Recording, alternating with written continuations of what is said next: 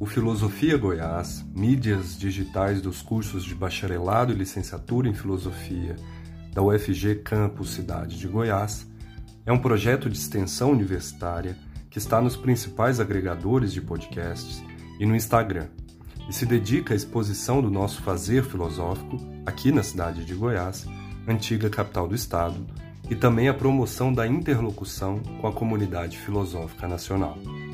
O canal de podcasts Filosofia Goiás promove entrevistas, exposições orais variadas, seminários de pesquisa, webséries e debates sobre os mais variados temas de filosofia, com discentes e professores pesquisadores dos cursos de bacharelado e licenciatura em filosofia da UFG Campus Cidade de Goiás e com convidados de outras universidades de todas as partes do país.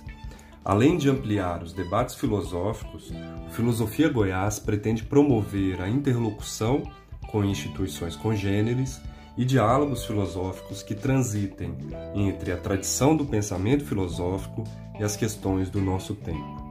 Também o próprio fazer filosófico no ensino, na pesquisa, na extensão e na formação para a docência são aqui tematizados.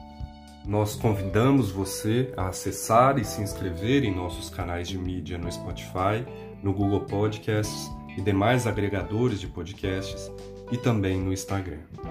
O meu nome é Felipe Assunção Martins e no nosso 41º episódio, Vital Alves apresenta a primeira parte da sua comunicação intitulada Maquiavel, Liberdade e Corrupção Política.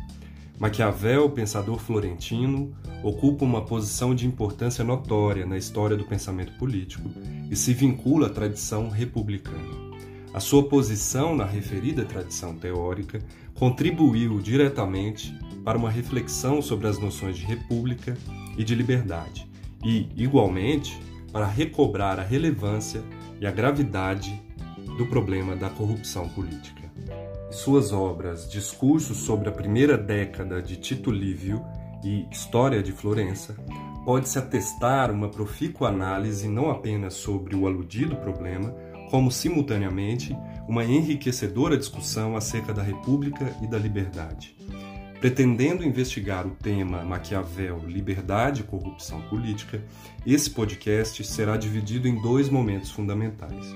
No primeiro, será analisada a definição de república e sua intrínseca ligação com a noção de liberdade.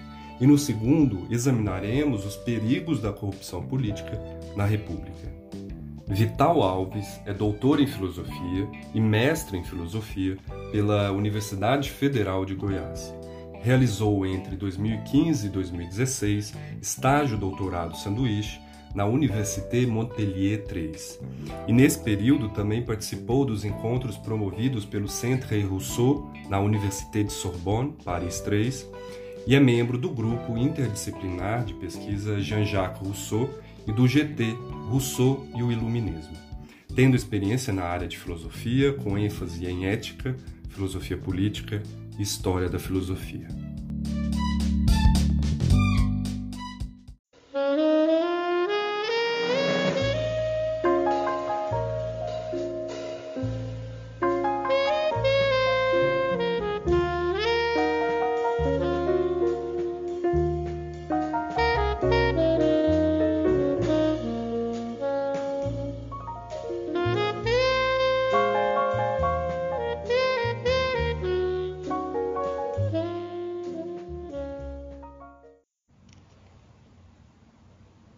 Maquiavel, liberdade e corrupção política.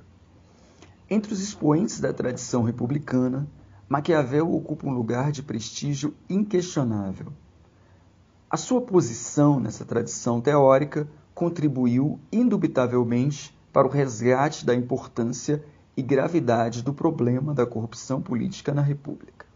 Em suas obras Discursos sobre a primeira década de Tito Livio e História de Florença, é possível verificar uma interessante reflexão do secretário florentino sobre o referido problema.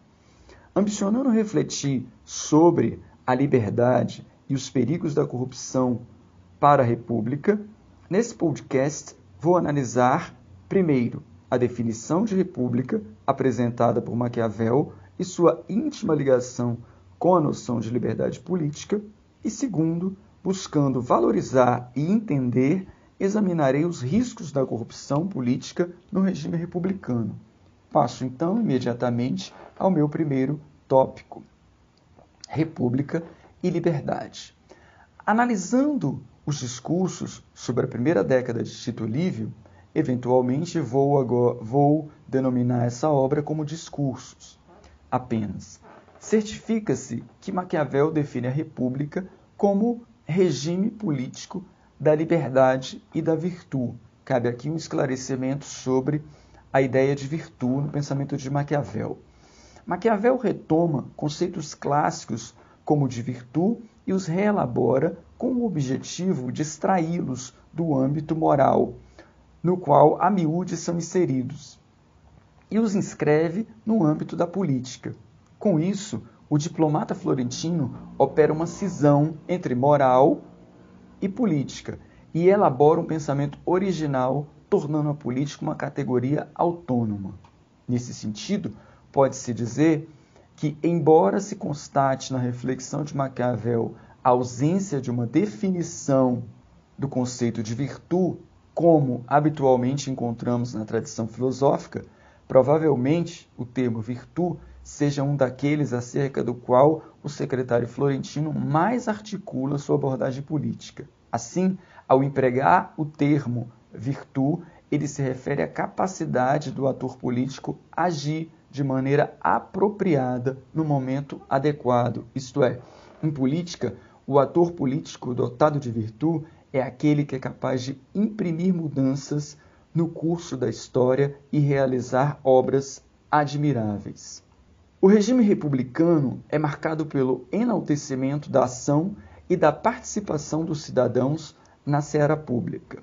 Sob a pena maquiaveliana, a questão primordial da ordem republicana gira em torno da importância de se conhecer a realidade política para engendrar meios de gerenciar os conflitos. Vale esclarecer que Maquiavel entende que os conflitos fazem parte do jogo político e suprimi-los representaria a dissipação da própria natureza da política. Voltando ao texto, e assegurar que eles se expressem como parte da dinâmica política necessária à manutenção da liberdade. Cabe aqui um esclarecimento acerca da liberdade. Encontramos no pensamento de Maquiavel duas formas de liberdade a externa e a interna. Existe liberdade externa quando um principado ou uma república não estão sujeitos a outros estados. A liberdade interna, por sua vez, refere-se à liberdade republicana, que pode ser compreendida a partir da ideia de conflito civil. Na análise que será realizada, vou examinar primeiro a liberdade externa e, posteriormente, a liberdade interna. Volto então ao texto. A república também pode ser definida como o modelo político da liberdade. E para entendermos a acepção de república, faz-se necessário perscrutar o conceito de liberdade. Para Maquiavel, a experiência confirma que os povos apenas enriquecem e se tornam poderosos quando vivem em um governo no qual prevalece a liberdade. Em seus termos, é fácil entender de onde provém nos povos essa afeição pela vida livre, porque a experiência mostra que as cidades nunca crescem em domínio nem em riquezas, a não ser quando são livres. O núcleo duro de uma ordenação republicana, portanto, é a liberdade, e a sua prevalência possibilita que o bem comum seja alcançado. Eis as razões pelas quais o bem comum pode ser percebido nas repúblicas, conforme observa o diplomata florentino. Cito: Sem dúvida, esse bem comum só é observado nas repúblicas porque tudo o que é feito para o seu bem, e mesmo que aquilo que se faça cause dano a um ou outro homem privado, são tantos os que se beneficiam que é possível executar as coisas contra a vontade dos poucos que por elas sejam prejudicados. Fim de citação.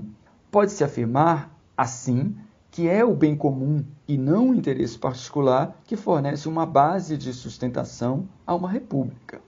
E tal bem é visto somente nas ordenações republicanas.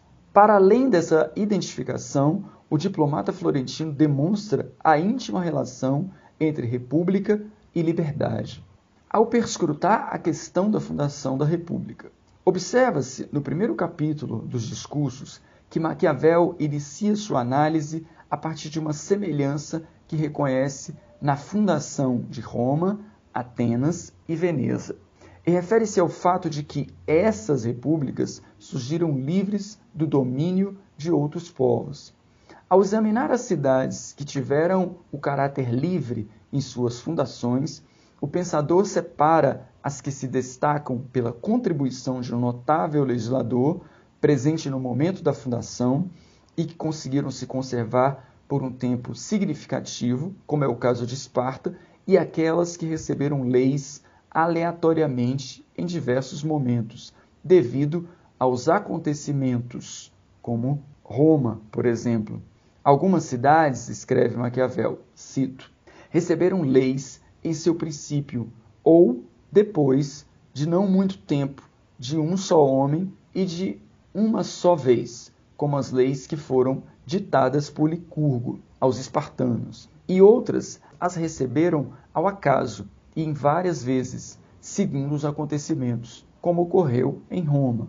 Assim, pode considerar-se feliz a república a qual caiba, por sorte, um homem tão prudente que lhe dê leis de tal modo ordenadas que seja possível viver com segurança sob tais leis sem precisar corrigi-las. Fim de citação. Apesar de reconhecer o caráter livre das duas cidades, correlacioná-las, parece-nos que o interesse maior de Maquiavel refere-se à segunda cidade, pois são as desse feitio, em sua visão, que instigam nossa compreensão sobre a relevância da figura do legislador e, concomitantemente, acerca da implantação das leis, visto que, desprovida já em sua fundação de um alicerce seguro, tais cidades evidenciam, por meio das fases de sua construção, os percalços que envolvem a instrução processual de um corpo político. Atesta-se na perspectiva maquiaveliana, a fundação de uma cidade pressupõe um delineamento que proporcione aos cidadãos um crescimento numérico e forneça à população estrutura nos prováveis momentos de guerra e que salvaguarde seu lugar na vida política institucional. As discussões ruidosas e os conflitos associados à própria Constituição romana, por mais inconvenientes que produzissem, foram decisivas para resguardar a liberdade do povo. Mas que exatamente para Maquiavel as discussões ruidosas e os conflitos políticos foram decisivos para salvaguardar a liberdade do povo? Porque, na percepção do secretário florentino, cito, se deve dar a guarda de uma coisa àqueles que têm menos desejos de usurpá-la.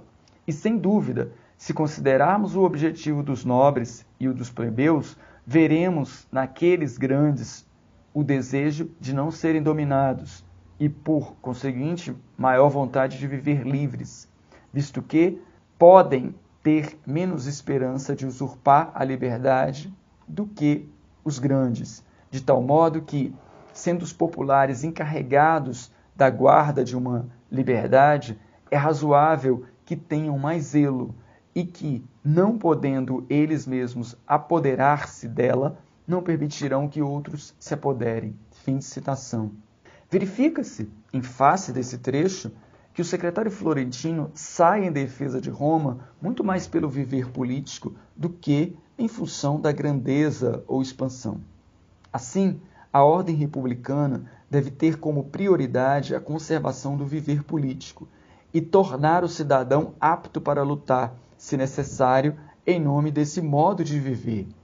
A ampliação territorial e a guerra, contudo, não podem estar à frente da liberdade e da boa ordenação.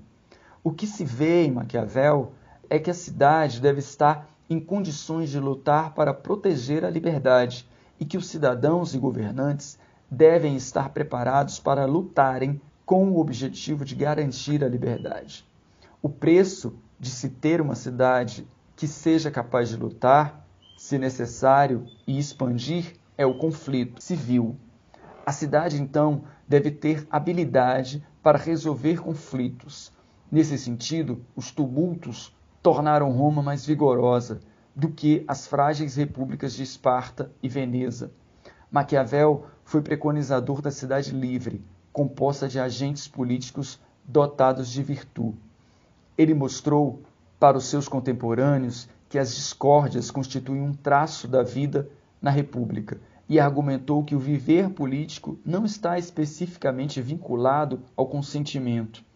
Seguindo a reflexão maquiaveliana, comprova-se que a política ainda é a arte da cidade e ela deve ser fundamentada e mantida em um ambiente inseguro, no qual a liberdade apenas pode ser avalizada à custa do conflito. Ao justificar sua predileção por Roma, equiparada a Esparta e Veneza, Maquiavel explicita simultaneamente o estreito liame entre conflito e liberdade e o ilustra a partir da questão dos desejos opostos nas cidades. Ele aborda essa questão no capítulo 9 de O Príncipe, quando analisa as formas de chegar ao poder, sejam elas pelo favor do povo ou pelo favor dos poderosos, afirma Maquiavel, cito. Em todas as cidades se encontram essas duas tendências diversas, isto é, nasce do fato de que o povo não deseja ser governado nem oprimido pelos grandes, e estes desejam governar e oprimir o povo. Destes dois apetites nasce nas cidades um destes três efeitos: principado, liberdade, desordem. Fim de citação. Que entendimento se pode extrair a partir da leitura desse extrato? Julgamos que é possível sublinhar três pontos centrais. O primeiro, Maquiavel reconhece dois desejos divergentes: oprimir e não ser oprimido.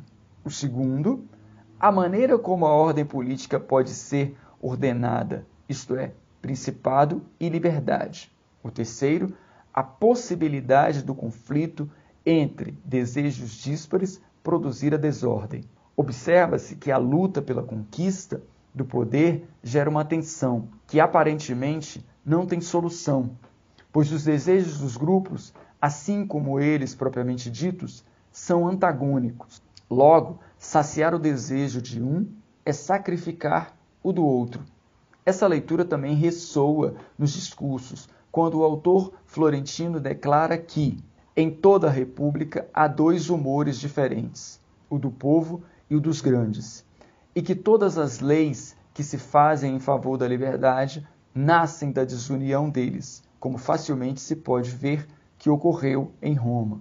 Constata-se assim que o conflito entre grupos antagônicos no cerne da República não representa um perigo para a sua sobrevivência, mas sim forma o eixo de sustentação da liberdade. Atesta-se, paralelamente, que a passagem dos discursos está em plena consonância com a de O Príncipe. Vale notar, contudo, que em sua segunda obra, o diplomata florentino associa as divergências na sociedade à liberdade e também à lei. Assim, uma república livre, aos olhos maquiavelianos, quando tem a habilidade de fornecer respostas institucionais, como no caso de Roma, para os conflitos que têm sua origem nas divergências de desejos. Maquiavel compreende a liberdade como um efeito dos conflitos políticos e, ao mesmo tempo, pulveriza o viés estritamente formal da lei. A saber, a lei é reconhecida por ele como reflexo das divergências sociais que se direcionam para o bem comum e, em outras palavras, ela é o resultado histórico dos confrontos políticos. Novamente, aqui, Maquiavel tem em vista Roma, que fabricou instituições políticas e leis imprescindíveis para sua liberdade durante séculos, ao invés de serem erigidas pela sabedoria de um legislador, como no caso de Esparta. A audácia de Maquiavel não cessa com essa premissa. Ele advoga que a lei não é fruto da conciliação entre os desejos. Diferentemente, ela tem sua gênese no desfecho do conflito permanente entre os desejos aos quais não podem se sobressair aos seus opostos, pois se configura em uma ameaça à vida da República. A liberdade ocupa o posto de valor decisivo em um regime republicano, e sua defesa é fundamental para que as obras humanas perdurem. Acontece que, a miúde, elas correm o risco de serem solapadas, não só pelo elemento temporal, mas também pela natureza dos homens. Vale aqui um esclarecimento acerca da natureza dos homens. Apesar de notarmos demasiadas considerações e contundentes assertivas sobre a natureza humana em Maquiavel, não vemos no seu pensamento a construção de uma teoria antropológica. Ele não nos, fornece, não nos oferece uma explicação razoável sobre o que compreende por natureza humana. Todavia, é notório que o diplomata florentino considera que a natureza do homem é ambiciosa e é marcada pelo desejo. Logo, como vimos, não é possível impedir o conflito entre os homens e os grupos, pois o conflito é como um motor que move a ação humana e faz os homens se confrontarem por necessidade ou ambição. Volto então ao texto. Esse cenário de perplexidade apresentado por Maquiavel evidencia em seu interior também um desassossego acerca de um problema maior na República e que vamos analisar a seguir: a corrupção política. Então, indagamos quais são as causas que possibilitam o advento da corrupção política na República, segundo a teoria de Maquiavel. O problema da corrupção política foi abordado por Maquiavel levemente em O Príncipe e adquiriu vigor nos discursos, ressurgindo com recrudescimento em História de Florença. Vamos nos deter brevemente nas duas últimas obras mencionadas. Nos discursos, comprova-se que o secretário florentino se dedica com afinco a solidificar uma reflexão sobre o tema da corrupção na República, nos capítulos 16, 17 e 18 do livro 1. É necessário reportar que nos capítulos predecessores ele havia se preocupado em defender a hipótese, considerando o regime político romano, de que a fundação da liberdade em uma república encontra-se intimamente associada à boa conduta dos desejos que protagonizam conflitos e alicerçam a vida política. Deve-se lembrar que Maquiavel, no quarto capítulo da referida obra, trata da questão dos humores, marcados pelos desejos heterogêneos, o de dominar e o de não ser dominado, e argumenta que o surgimento de leis e instituições políticas foi crucial para que a República Romana ganhasse força e se tornasse saudável.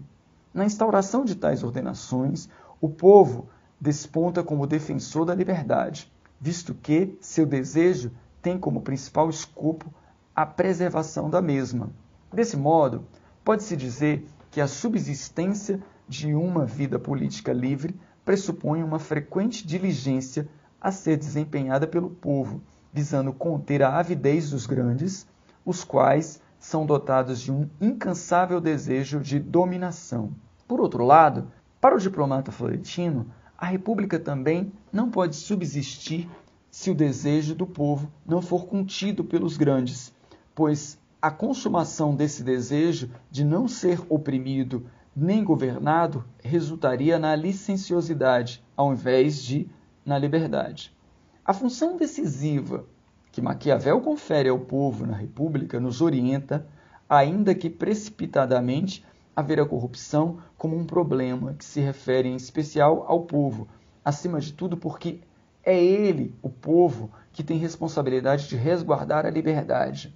No entanto, avaliamos que a corrupção pode acometer qualquer um dos agentes políticos de uma república, e todos ao mesmo tempo. Pode haver situações nas quais a corrupção contamina o príncipe, enquanto o povo permanece saudável. Em outras circunstâncias, quando todo o corpo político é infectado, a possibilidade de retomar a saúde torna-se mínima. Em sua obra História de Florença, Maquiavel não louva o renascimento da antiguidade em Florença, tampouco tece elogio à cidade. Em contrapartida, ele narra a decadência, a corrupção e a queda de sua cidade natal. Além disso, mostra nesse livro que a corrupção não se restringe à sua cidade. O autor florentino sustenta a tese platônica polibiana, aqui vale um esclarecimento. Seguindo essa tese, os governos se inclinam naturalmente e infalivelmente à corrupção, uma vez que defende que todos os corpos políticos, na mesma medida que os corpos naturais, estão sujeitos a um processo degenerativo. Volto ao texto, que relaciona o corpo político com o corpo humano, isto é, compara e aproxima os dois organismos. Compreender o fenômeno da corrupção política requer discorrer sobre a sua relação com a liberdade. Esta só pode ser concebida quando uma república é bem ordenada. Julga-se que a liberdade, aos olhos de Maquiavel, não pode ser encontrada em qualquer espécie de ordenação.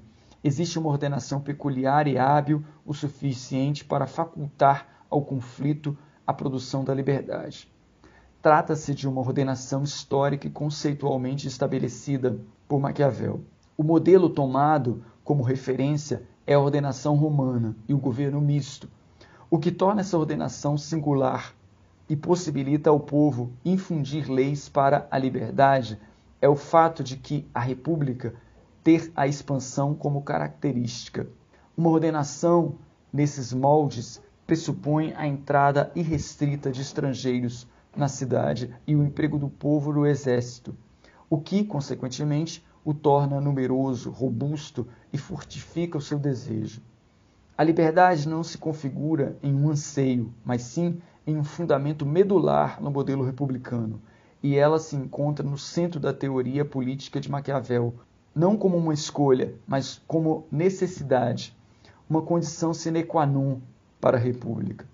E a maior ameaça à liberdade é a corrupção, sobretudo quando ela afeta o tecido social, quando o povo até então não se corrompeu.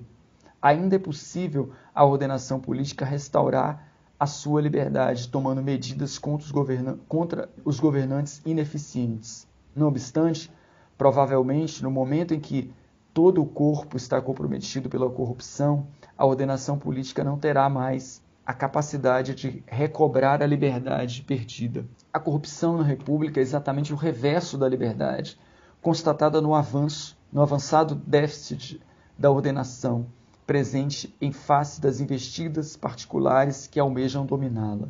Ao nos apresentar a história de Florença, Maquiavel demonstra que o percurso da cidade é o da corrupção, compreendida como o contínuo desgaste das ordenações. Porém, em oposição à corrupção, tida como um fenômeno natural que corrói aquelas repúblicas bem ordenadas, a corrupção que atingiu Florença, de acordo com Maquiavel, foi o resultado de uma ordenação ineficaz. Nela, a nobreza teve seu espírito corajoso extirpado, assim como sua valentia guerreira, e o povo se confinou na condescendência. Ademais, na história de Florença, testemunhamos Maquiavel a desvendar, por meio do seu relato, o encadeamento da corrupção na República de sua cidade, isto é, a destruição do modo de vida livre. Em sua reflexão tocante à corrupção política, Maquiavel também narra o tradicional percurso pelo qual as boas formas de governo se corrompem e se transformam em formas degeneradas. Ele sai em defesa da forma de governo mista, como a melhor condição de estipular a força da lei capaz de preservar a República e combinar os poderes ao longo do tempo. Somente com esse arranjo político, acredita Maquiavel, tem-se uma república consistente. Mediante a análise acerca do problema da corrupção, observamos também que a virtude é uma condição imprescindível para manter a república. A cidade que consegue acautelar frequentemente a virtude de seus cidadãos conserva o modo de vida livre. Nota-se pelo processo detalhado por Maquiavel em relação a Roma nos discursos e no que diz respeito à sua cidade natal, em História de Florença, que a partir do momento em que os grandes passam a elaborar as leis com exclusividade, sua autoridade na ordem política se tornará mais forte e o interesse dessa parte, peculiar à República, prevalecerá sobre o do povo. Nesse caso, A corrupção política pode ser reconhecida como o distanciamento da virtude, da vida livre e, por consequência, com ênfase na desigualdade. Destarte, segundo o secretário Florentino, cito, a corrupção e a pouca aptidão à vida livre provém de uma desigualdade existente na cidade. Fim de citação. Vale aqui um esclarecimento uh, por meio dos comentários de Bignotto. Certifica-se que quando a corrupção atinge o patamar da universalidade na República, ela instala obstáculos para a liberdade que nem mesmo os atores políticos mais hábeis e detentores de virtude são capazes de superá-los. Volto ao texto. No domínio da corrupção política sobre a virtude, confirma-se uma possível relação entre a desigualdade e a corrupção política. Mas em que consiste essa desigualdade? O conflito, ou melhor, o significado dessa desigualdade é o que se buscará esclarecer. Avançando a discussão acerca dessa provável relação, nota-se alguns obstáculos interpretativos que até o presente momento ainda não havíamos nos deparado. Ao considerarmos a figura do povo e assim como dos conflitos políticos na cidade, surgem dois humores elementares, constata-se que a causa preponderante refere-se ao desejo dos grandes de governar e oprimir o povo, e o do povo em não ser oprimido pelos grandes. No entanto, a despeito da antinomia de tais desejos, até o momento não foi, não nos foi possível asseverar que o problema da desigualdade social, baseada em elementos econômicos ou políticos, se apresenta como algo vigente. Desse modo, dois pontos podem ser destacados. O primeiro, concernente à existência de irrelevância da desigualdade no esteio dos conflitos políticos.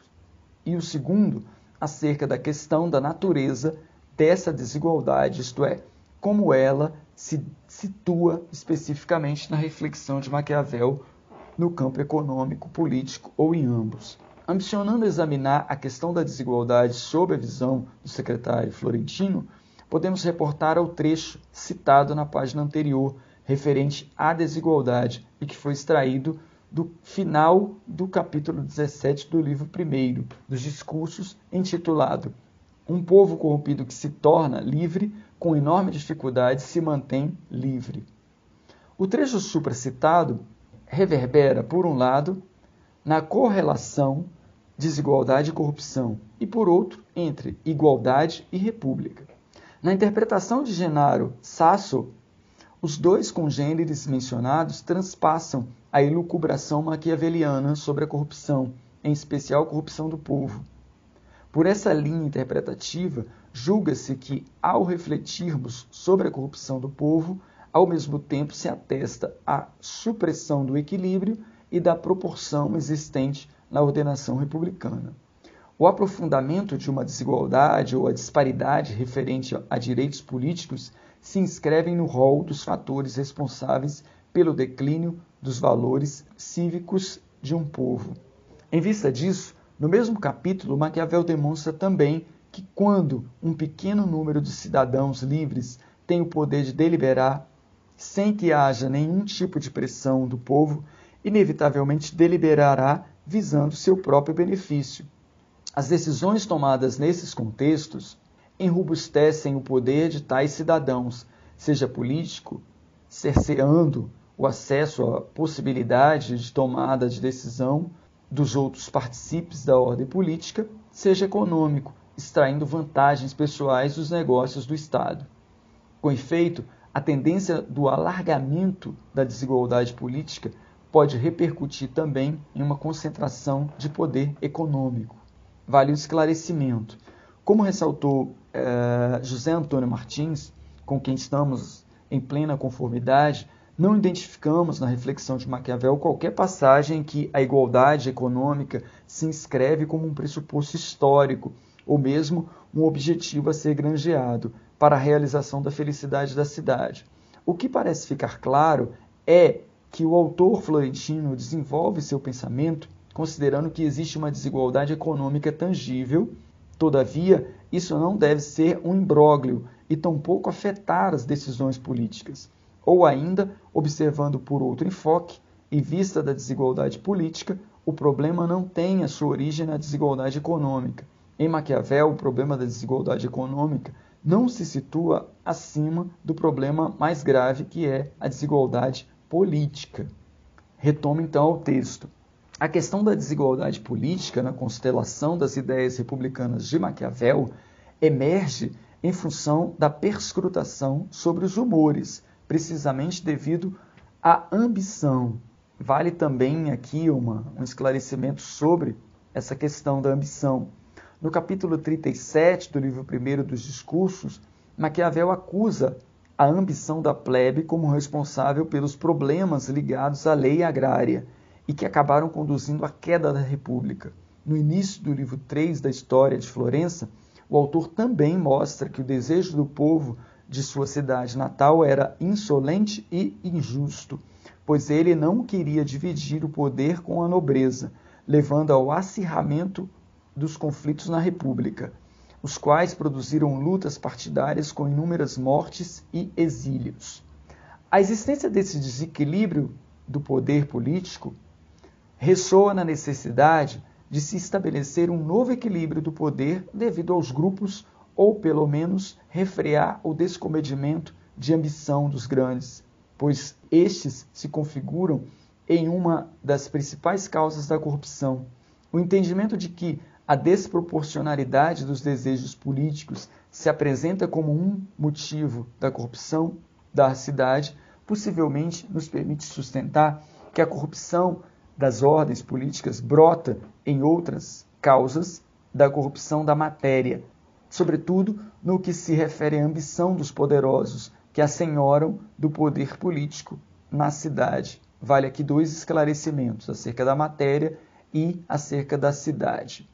É, na realidade, nos referimos aqui, para um aprofundamento, à interpretação de Elton Adverse, que ele nos fornece um importante apoio aqui nessa compreensão, e também é, o texto do José Antônio Martins, denominado Os Fundamentos da República e Sua Corrupção nos Discursos de Maquiavel. Essas duas referências são fundamentais para entender aí essa questão da corrupção da matéria e acerca da cidade. Parto então para as minhas considerações finais nesse podcast. Tendo em vista a análise realizada, cumpre ainda examinar a seguinte questão: o que podemos depreender da reflexão fomentada por Maquiavel sobre os riscos da corrupção política na República? Em nossa compreensão, pode-se afirmar que, de maneira contumaz, Maquiavel emprega o termo corrupção à incapacidade de aplicarem-se esforços na ação política e aos desvios das instituições políticas. A corrupção, pelo prisma de Maquiavel, não é um fenômeno progressivamente uniforme. Ela está presente de maneira ininterrupta, vai se alastrando por todas as partes da sociedade, atingindo espaços ímpares, as classes sociais e o governo, até penetrar nas entranhas do núcleo da ordenação republicana. Ao se apossar do povo como um todo, ele perderá a capacidade de viver em consonância com a liberdade. A corrupção representa a usurpação e a ruína da liberdade, e ao arruinar a liberdade, fatalmente a república depaupera. O secretário florentino confere a responsabilidade pela proliferação da corrupção aos próprios homens, que são incapazes de se sobressaírem face às suas próprias limitações. A corrupção origina-se assim na indiferença do cidadão no tocante aos negócios da República. Mais do que ser prejudicial à República por inscrever-se à ordem republicana em constantes crises que realçam pontualmente o desinteresse do cidadão, a corrupção também é perniciosa porque ocasiona um período de apatia e perturbações que aguça e torna essa prática corriqueira na República. Se Maquiavel deposita a responsabilidade no que tange à corrupção as limitações humanas, apesar de oferecer uma reflexão política que se pretenda útil aos governantes e aos cidadãos, a filosofia em si não é colocada por ele como protagonista para guiar os homens na vida política. Ao reverso, recorrendo ao livro 7 da História de Florença, constata-se que o autor florentino descreve as letras e a filosofia como um tipo de ócio perigoso para cidades bem ordenadas, posto que pode corromper a fortaleza dos ânimos guerreiros necessários à preservação da pátria. Com o objetivo de ilustrar essa ideia, Maquiavel cita o episódio no qual Catão, o censor, se posicionou firmemente contra a presença dos filósofos gregos em Roma, pois viu a admiração que eles suscitavam nos jovens e quis prevenir o mal que esse honesto ócio poderia trazer à República. Obrigado.